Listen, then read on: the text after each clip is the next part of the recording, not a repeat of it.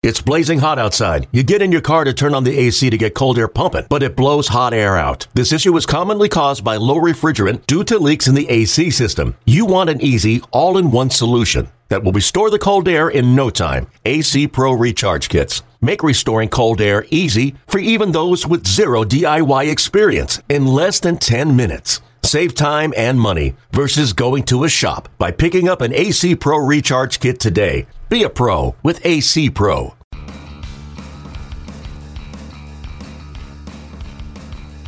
Welcome in to a new edition of the Pipeline Podcast. As usual, I'm Jonathan Mayo along with Jim Callis from MLB Pipeline. And Tim McMaster is on assignment, so uh, I drew the short straw for hosting duties. Uh, but helping us out on today's uh, podcast are none other than Jordan Schusterman and Jake Mintz, better known as the Cespedes Barbecue Boys. Uh, guys, How's it Thank going? you so much for, for stepping in and, and, and helping us uh, get through another podcast. We will return Tim safe and sound as Yes. soon as this podcast is over. We Yes, promise. we- I, I thought I heard some, some muffled uh, yelling. Quiet, uh, quiet, but- Tim. He's Quiet, fine. Tim. He's he's fine. But we, we wanted to we wanted to. I, I I actually don't know where Tim is, but uh, we're glad we get the chance to come on and talk prospects with you guys. No, it's uh, it's a lot of fun, and this is, is long overdue. Uh, why uh, why we haven't done this before, I don't know. But well, you know, let's not look behind us. Let's look ahead. yes. And uh, I know all of us uh, are heading to spring training at various times. Uh, Jim is going next week. You ready, Jim? You all packed up? But not packed, but but ready. I'm tired of looking at snow, and, and actually forward to seeing live baseball in person. Yeah, it's 60 degrees here in Pittsburgh today, so I, I'm I'm kind of feeling uh, feeling it a, a little bit ready to go. But uh, we're all we're all looking forward to to seeing uh, a lot of guys. Uh, Jordan Jake, I know you guys uh, are, are going to be heading to spring training and, and and love the prospects almost as much as we do. And there are a lot of guys that you're curious about. Um, so we could we could do this as Yeah. rapid fire as you want. Cool. Um, if there are specific guys, you know, and and what roles they're going to play and things like that that you want to hit on, Sure. uh, the floor is yours. Yeah, so the, the, the strongest human being that I have ever said a word to, and the only human being who has ever uh, conducted an interview with us while holding a workout shaker bottle, that is Tyler O'Neill. Uh, now, the Cardinals' outfield seems stacked right now, and he feels like the odd man out. Do you think he can work his way into the you know the big league outfield rotation for them, or is is he going to be in AAA all year? Uh, uh, It's know, going to be tough to get regular at bats. I mean, with, with the way Tommy Pham played last year, and, and and you know you got Dexter Fowler, you got Marcell Ozuna. My guess is he's probably going to spend the bulk of the season in AAA. I mean, Harrison Bader's kind of in the same boat, but you know, he, I'll, I'll second your notion. I don't know if I'd have to think through if he's the strongest player I've ever interviewed, but he certainly uh, there aren't many guys put together more than Tyler O'Neill and you know, they had you know after a slow start last year, he he got back to doing Tyler O'Neill things and hitting for a bunch of power. I, I think on a lot of teams he'd probably be ready. He probably uh, cursed the Marcell Ozuna trade when it happened, uh, but you know, barring injury, I, I don't know how you'd get him regular at bats right now. No, I, I, I agree with that, and he's the kind of guy who needs regular at bats. I think uh, he would not do well playing twice a week, uh, just because of the the power profile. Uh, and if I'm going to pick a guy between he and Harrison Bader to handle playing all three outfield positions, and, and on part with part-time play, I would probably lean towards Bader.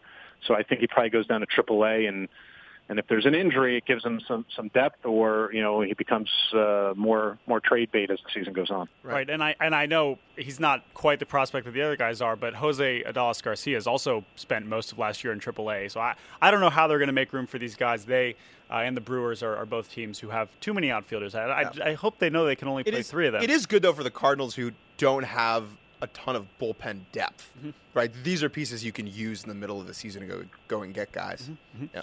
Uh, so yeah, so that's we're, we're going to start. And that's really going to be the theme, I think, of the guys we want to ask you about is guys competing for jobs who have spent time in the upper minors. And uh, one one guy who is, is certainly one of our favorites, and this is actually a whole a whole team of them down in Durham this past year. Brent Honeywell, Willie Adames, Jake Bauers, uh, all uh, very high on the Rays prospect list. Now, Brent Honeywell, obviously one of our favorite players. We've gotten to interview him a bunch. He's a fantastic personality and a fantastic pitcher. I'm curious with all three of these guys who spent most of last year at AAA and succeeded Who's going to be the first one of the big leagues? Jonathan, who do you think is Brent the most likely to be in the big leagues by whenever the Super 2 cut, cut off for, for him? Or is it maybe Bauers since they currently don't really have a first baseman? Um, I, mean, I, I would lean towards Honeywell. Um, I guess it depends on on what they what they want to do with what Brad Miller would he be the the likely guy He's to play listed. first? He's listed right now. Yes. Yeah, um, but uh, I, I certainly would love to see Jake Bauers there and let Brad Miller sort of move around and, and get regular playing time that way. Uh, but we'll kind of have to wait and see. I think there's more there's more room in that rotation for me for Honeywell to make it uh, than for Bauers at you know at first, especially if they want Miller to play first, and and Adames at short. Uh, so, you know, I, I'd, I'd lean Honeywell, uh, but you know, then again, I thought he might get called up the end of last year, and, and that didn't happen. Yeah, we all did. so they, they really should play all those guys, though. I mean, if Yeah. they're, I mean, they're, they're on this kind of bubble between. I mean, they're going to try to contend, but I mean, they're they're behind the Red Sox and Yankees. So they're really going for the second wild card. They're not going to win the division, and they're not in full rebuilding mode. But uh, you know, I mean, I know they have to watch every penny, but I mean, if you're going to try to contend, I mean, do you want Matt Andriese at the back of your rotation, or do you want Brent Honeywell? Do you want, you know, I just don't believe in Hechavarria's bat. I'd play Willie Adames at short. You know, Brad Miller hit 201 last year, um, and he's pretty erratic wherever you put him in the infield. Um, you know, Bauers is maybe the least ready of those three in my mind, but he's pretty much ready. And, and I'd also find a spot and make sure Christian Arroyo is playing too. It's, Right. I mean, they have a number of guys who should be in their opening day lineup or their opening day rotation, and we'll have to see. But you know, I think they're kidding themselves if they think Brad Miller at first and Hechavarria is short and Matt Andriese in the rotation is the best way to go with the team.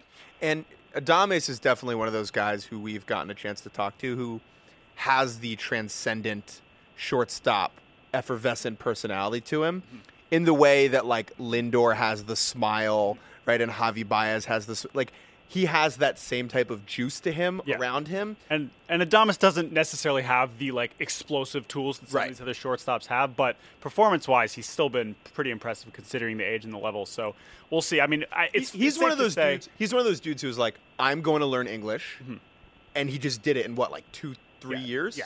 Yeah, He's like he- fluent at this point. Yeah, makeup wise, uh, Adames seems awesome. We'll, we'll see all those guys uh, pretty early uh, in Tampa Bay, Tampa Bay for sure.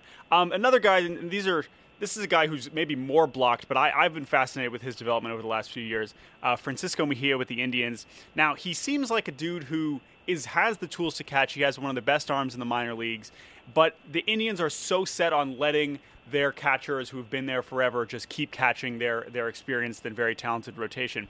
Is Mejia? Do you guys think that Mejia has a chance to actually develop as a catcher in this organization? I know they've tried him at third, or is he just going to be kind of stuck in quad A, basically not as a talent, but just kind of going back and forth as a catcher? DH at bats. Yeah, maybe get Pentagon. some. Yeah, exactly. Maybe get some DH at bats. Jim, what do you think uh, about Me- Mejia's chances to, to actually catch for the Indians this year? I don't think he's going to catch much for him this year. You know, it's you know, 20, 30 years ago when, when you know you thought of catchers and you know there weren't framing metrics and and all that. You know, you, you'd focus on the arm. And I mean, he has a cannon, but I mean, as a receiver, he's just okay. Um, you know, and, and I just think with that rotation and success it's had, you know, th- th- they want more than than just an adequate receiver at this point. I mean, he's still young; he has time to develop, but I mean, he's not a receiver of the caliber of Perez or Gomes, and eh, you know, it's tough because you know they, they, we we all know they sent him to the fall league to play some third base. And he didn't play a lot there, and to be honest, he hadn't played a lot before.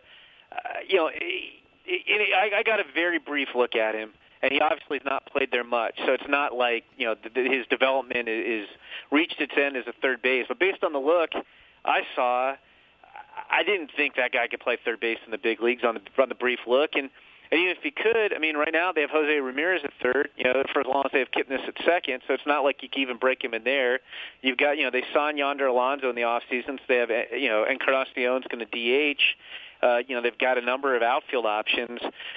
I think he's probably looking at a year in AAA this year. And to be honest, it's not necessarily the, the end of the world for him. I mean, he's only going to be 22 this year. he he faded a bit in the second half last year after hitting better in the first half. So I, I, I still think there's some development for him to do offensively and defensively, but defense is the question and. You know, I think he's going to have to make some significant progress behind the plate this year for the Indians to think of them as their catcher in 2019. Because just the fact that they sent him to the AFL to try to play third base. I mean, yes, you know, I think one way of looking at it is they want to get his bat in the lineup.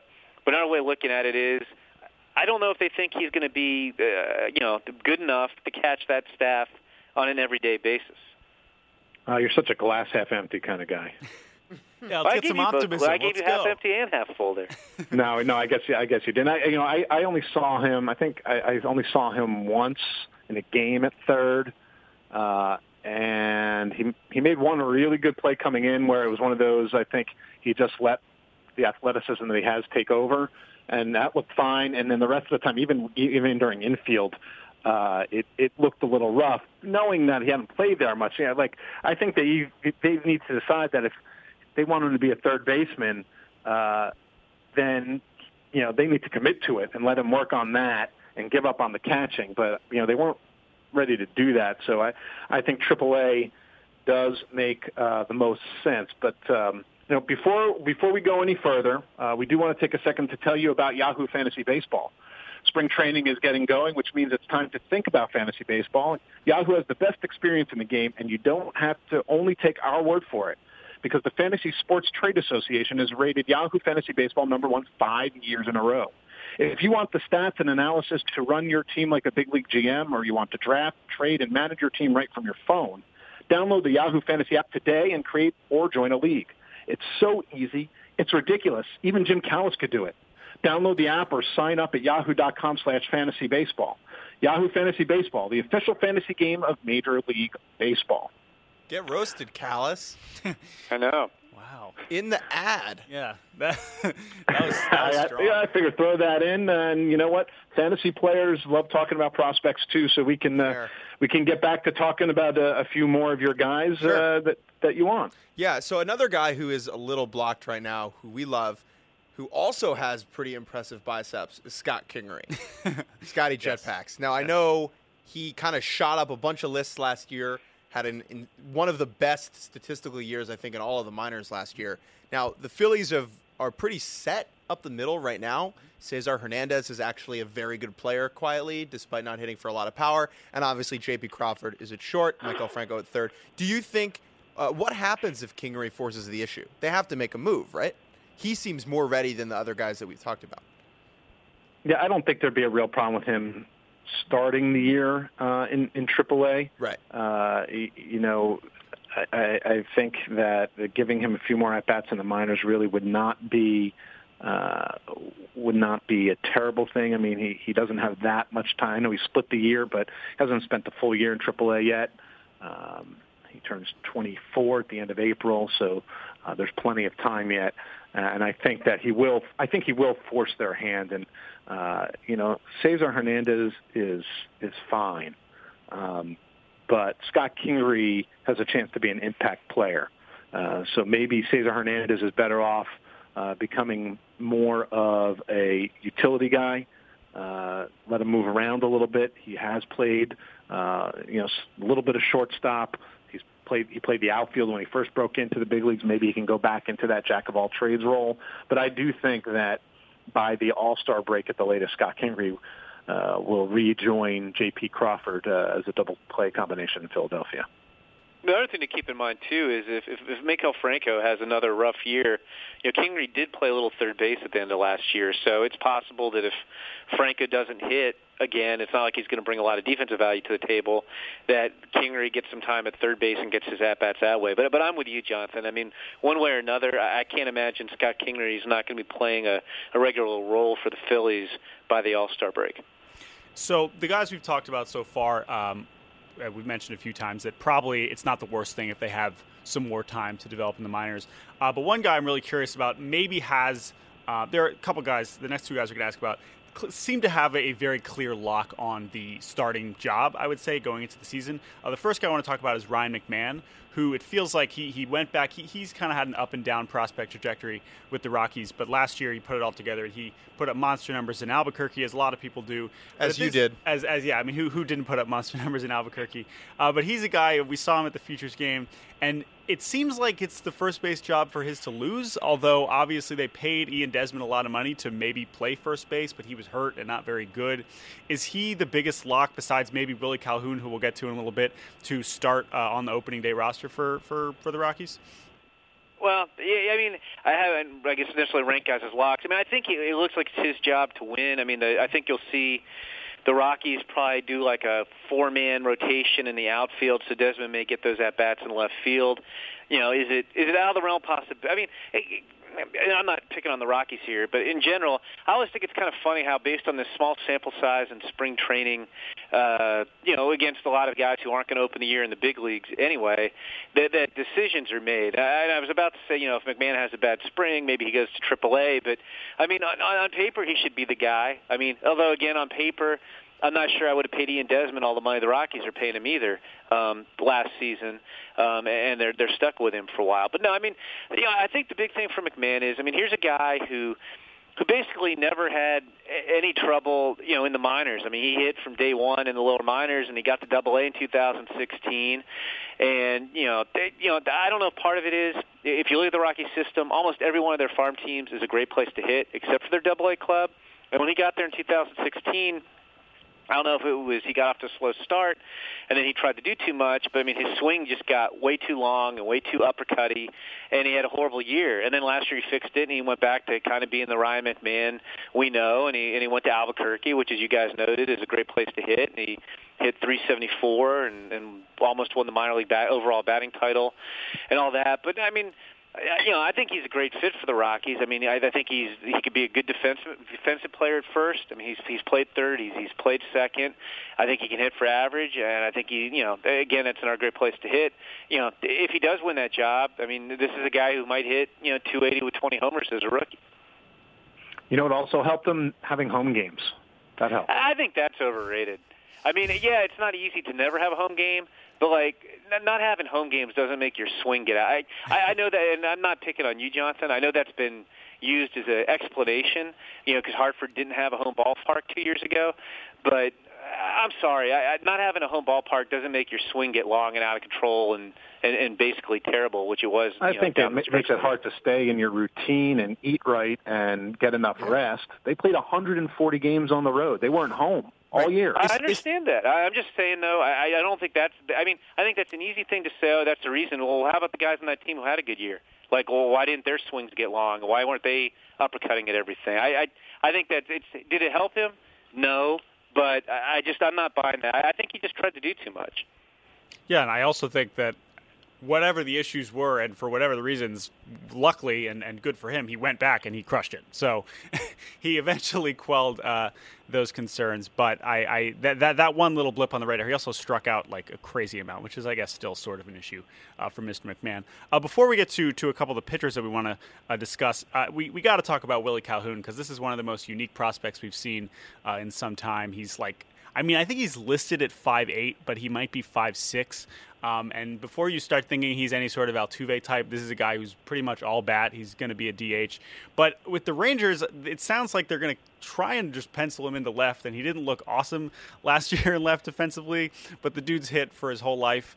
Uh, is is this just a situation where they're going to hold with the defense, and until a DH spot opens up, then Willie Calhoun just going to hit, and he's going to play a probably jo- ugly left field? Jordan spends most of his time at work just watching Willie Calhoun videos. so this is this is dear to his heart. Yeah, yeah. So Jonathan, what, what do you think? Do you think Calhoun's just gonna gonna hit from day one, or is he gonna have any issues? He, yes, uh, he is gonna hit, and he's gonna hit some more, and it's and he's either gonna hit enough where you don't notice that he's uh, barely passable in left field. Uh, or he hits enough where they figure out, you know, they hide him out there a couple times a week, let him DH a couple times a week. But yes, he's he is going to hit. I remember when he came to the the fall league, and you know I'd seen the numbers, and I was very curious. And you see him for the first time, and you're like, okay, you don't see a lot of guys who look like that. And uh, and then you stop what you're doing because you hear what it sounds like coming off the barrel of his bat uh, in BP, And then in every single at bat, I, I felt that even the outs he made in the fall league, they were all hard. Um, and that was kind of, I know that's a small sample size, uh, and uh, yeah, try not to look at the numbers too much, but just the way it sounded and the way it looked when when he was taking BP after the end of a of a really long full season uh, made me a believer in, in the bat. And guys who hit will find their way to to the big leagues, especially hit like that. We're not talking just oh he can hit a little bit. He can really hit. He can really hit for average and power, and I think it's all going to play uh, at the big league level right away. The guy had more extra base hits and strikeouts last year in AAA, which you don't see too often, and you know, the left field is, is definitely a better option than second base. it's not a great option, but again, I, like Jonathan said, I think this guy just hits so much. You know, it's going to more to make up for the defensive shortcomings. Mm-hmm. And if he does end up, right now the Rangers have uh, Shin-Soo Choo's contract and whatever is left that he, he has left at DH. But I would love for Calhoun to become a full time DH because we've never seen a DH look like him. So, uh, I yeah, I obviously love Willie Calhoun, as Jake mentioned. Uh, moving to the pitching side, uh, one guy we have to ask about now, as a, as a Mariners fan, this breaks my heart. But Luis Gohara came up for the Braves last year and was throwing 100 from the left side into the fifth, sixth, seventh inning. Is this a guy that we're maybe overrating because he had such a messy prospect development, and then here he is in the big leagues with his with his second team, just throwing 100? Um, is are, is he going to be one of? Is he going to be the Braves' best starter from the from the jump?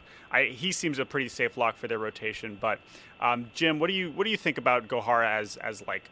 I mean, Cy Young sounds crazy. I just can't think of very many other left-handed starters who throw as hard as he does. True, but I mean, I don't think the command is there quite yet. I mean, he's he's a really good prospect and really good long-term future. Um, you know, for a guy who throws as hard as he does, he gets hit more than than he should. I mean, he, he you know you know, big leagues, you know, I think his his command got exposed a little bit. I mean, he didn't pitch horribly, but he, he also didn't just blow guys away. Mm-hmm. Uh, you know, I'm I'm bullish on his future. I also think when you look at all the young arms they have, uh, you know, I mean, like right now it looks like, you know, Max Fried probably isn't going to be in their opening day rotation. Lucas Sims probably isn't going to make their opening day rotation. You know, uh, the ghost of Scott Kazmir, I guess, could push somebody out of a rotation Goodness. spot.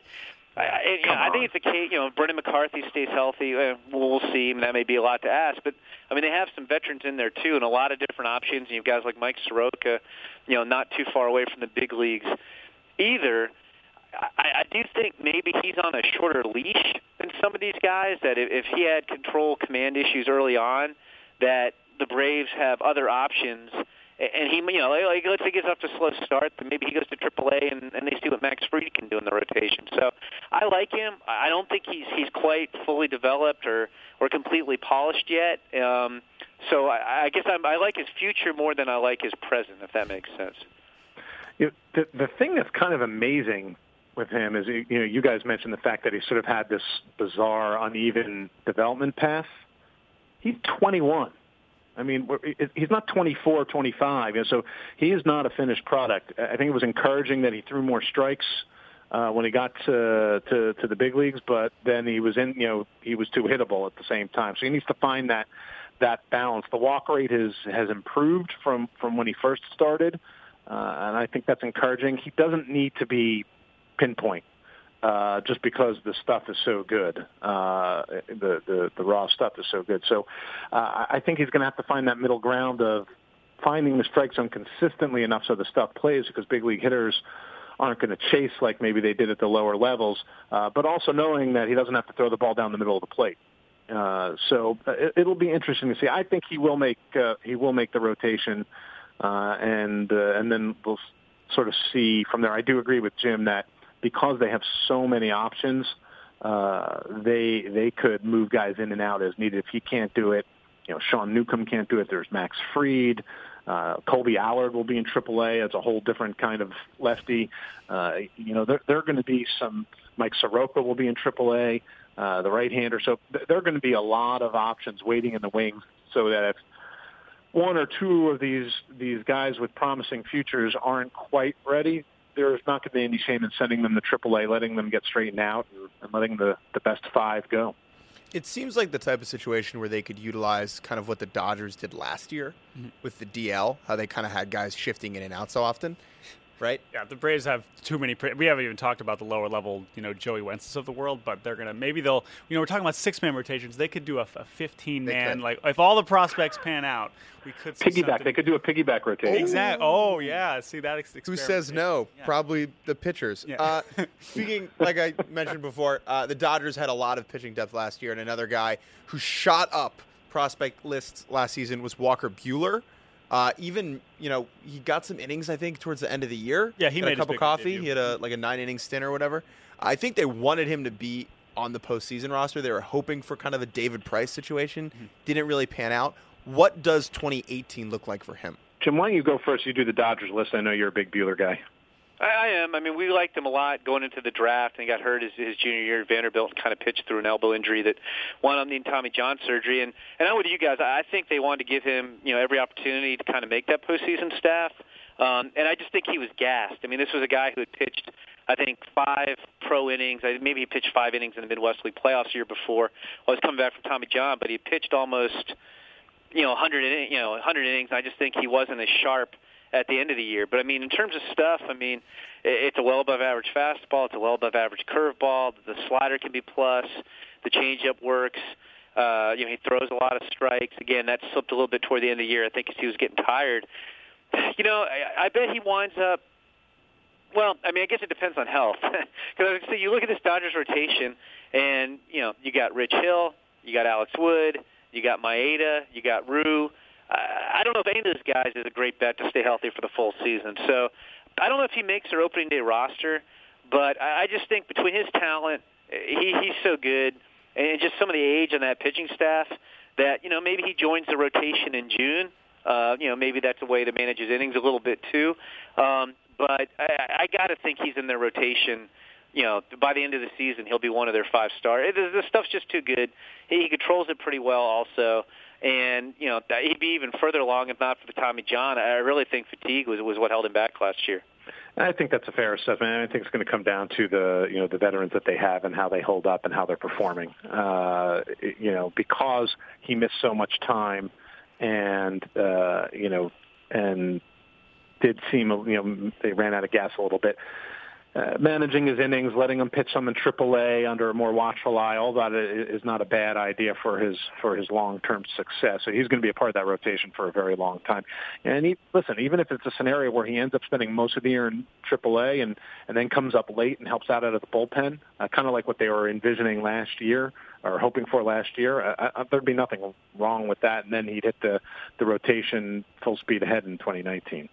Uh, so Jim, you were listing a, a lot of Dodgers pitchers there, and we didn't even get to you know the Brock Stewarts and Ross Striplings and that, that Kershaw guy is also decent. But what is what is up with Julio Urias? I, I don't think I don't even remember if he has prospect eligibility anymore. But he's still he just turned 21 last August. I think he had shoulder surgery at some point last year.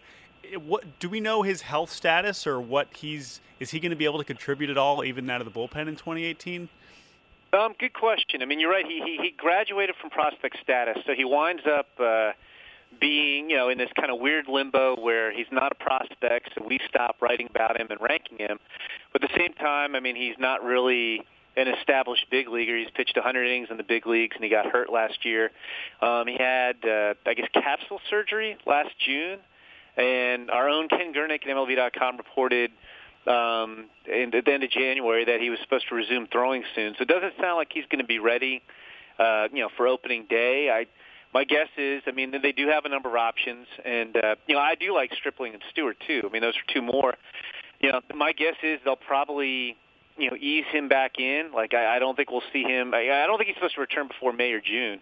But you know, I mean, there's another guy who had you know crazy good stuff. I mean, potential for three plus pitches and a, and a you know precocious command, and you know, again, it just kind of speaks to the how how tough it is to keep pitchers healthy. I mean, here's a guy who was crazy young for his level every year, and he never, they, you know, they managed his innings extremely carefully. I don't think he ever even threw 100 innings in a season in the minors. I, think he threw like 120 between the minors and majors in 16 when he made his big league debut as a 19-year-old. And he still got hurt. You know, there, there was no glaring flaw in his delivery that, that people were worrying about. So my guess is for this year at least, they will work him back in slowly. I mean, that stuff would play out of the bullpen, obviously. And then, you know, in 2019, you know, you, you have him, you know, built back up. You know, he, he has a re- normal off season.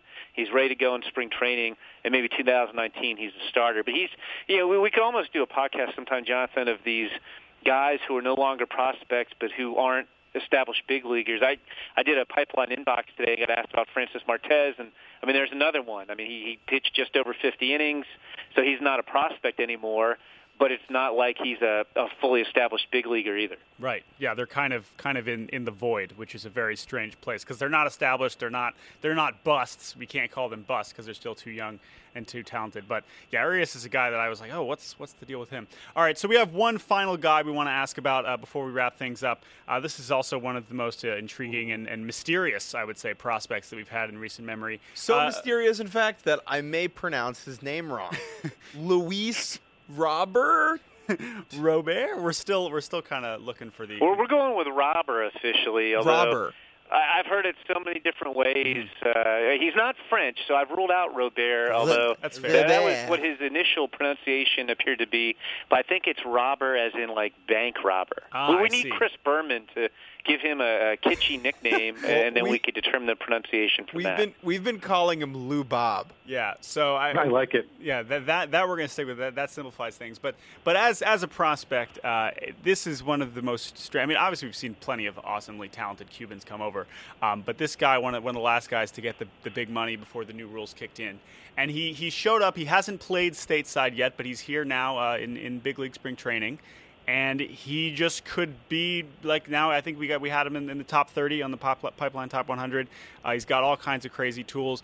Where do you think he starts this year? And is this a guy that I guess you would assume that he would maybe take some time to adjust uh, to stateside baseball, um, or could he just put it all together immediately and, and show up and be you know be a top 10 prospect next year and in the big leagues in 2019? Jonathan, what, what do you think? I, uh, I, I mean, I could see him being a top ten prospect by next year uh, for for certain, and, and start moving quickly. Uh, I, I, you know, I know he hasn't played here yet, but he, it's not he's not 17. Um, you know, I don't know what the White Sox plans are, but I would probably send him to Winston Salem in the Carolina League. Uh, let him skip over Kannapolis. If you wanted to give him, you know, a month in low A just to get his feet under him, uh, I don't think that'd be a problem either. Uh, you have to always remind yourself that there's a certain human element of the transition to, to playing a full season and playing in the United States. I don't care how talented you are, but I think the talent is gonna is gonna move him up. Uh, Move, move him up their system fairly quickly. If you told me that he'll finish this year um, in Double A, I could believe it. Uh, we have an ETA for him for 2020, and I think that may be that could be erring on the side of conservative, which is which is fine. I, I think it's extremely possible, but uh, I I could see him given his tool set uh, and uh, showing you know already an advanced field of hit and things of that nature, uh, just getting started, that he could he could move pretty quickly. I, I'm going to disagree with you slightly, just in the, for the one thing. I, I would definitely send him to low A um, because I mean he struck out at about a 23% clip in the Dominican Summer League, which is you know a step above high school baseball. Um, you know, if there's a knock on him as a prospect, you know, when he was an amateur, it was you know there's a little concern about the hitting ability and the swing and miss. Um, I would let him go to low class A. Also, while he's trying to adjust to the U.S., which is often a huge adjustments for these these Cubans to get a bunch of money. You know, sometimes the off the field stuff's difficult too. I would just let him go to the Sally League and tear it up for for half a season, and then you could promote him to high A. And if you want to expedite his development, you could send him to the fall league after the season two, and then let him take off. But I, I would probably be a little bit more cautious at the beginning. But I, I'm with you 100% in terms of his upside. This guy has a chance to be special. I mean, he's essentially if you took Yoan Moncada and put him in the outfield, and you only let him hit right-handed. He'd look a lot like Luis Robert or or, or Lou Bob, uh, which I also Yes, think Lou is Bob. the best way to call him. We've got to get Yeah, the I'm Lou start, Bob name. I think we're we're going to start using that regularly here on the podcast when we start talking about him. So, guys, uh, thank you for that, and uh, thank you for for stepping in. I I feel that uh, Tim may have been Wally pipped. Oh, Oh, actually, shit. he's he's been Tim McMastered. fair, fair enough. Uh, we, will let Tim Jordan out of Shusterman his, uh, and yeah. Jake Mintz, uh, the the brains behind Cespedes Barbecue. Thank you so much uh, for for joining us. Uh, as always, I'm Jonathan Mayo along with Jim and this has been another edition of the Pipeline Podcast.